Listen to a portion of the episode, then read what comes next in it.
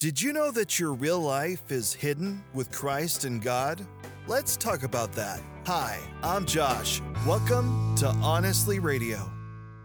To know Jesus is to embrace his death and resurrection. Christ's sacrifice paid the cost for our sin, and his revival ensured we would receive new life as well. Colossians chapter 3, verse 1. Since you have been raised to new life with Christ, set your sights on the realities of heaven, where Christ sits in the place of honor at God's right hand. The verb used here literally means to be co resurrected. We spiritually enter Christ's death and resurrection.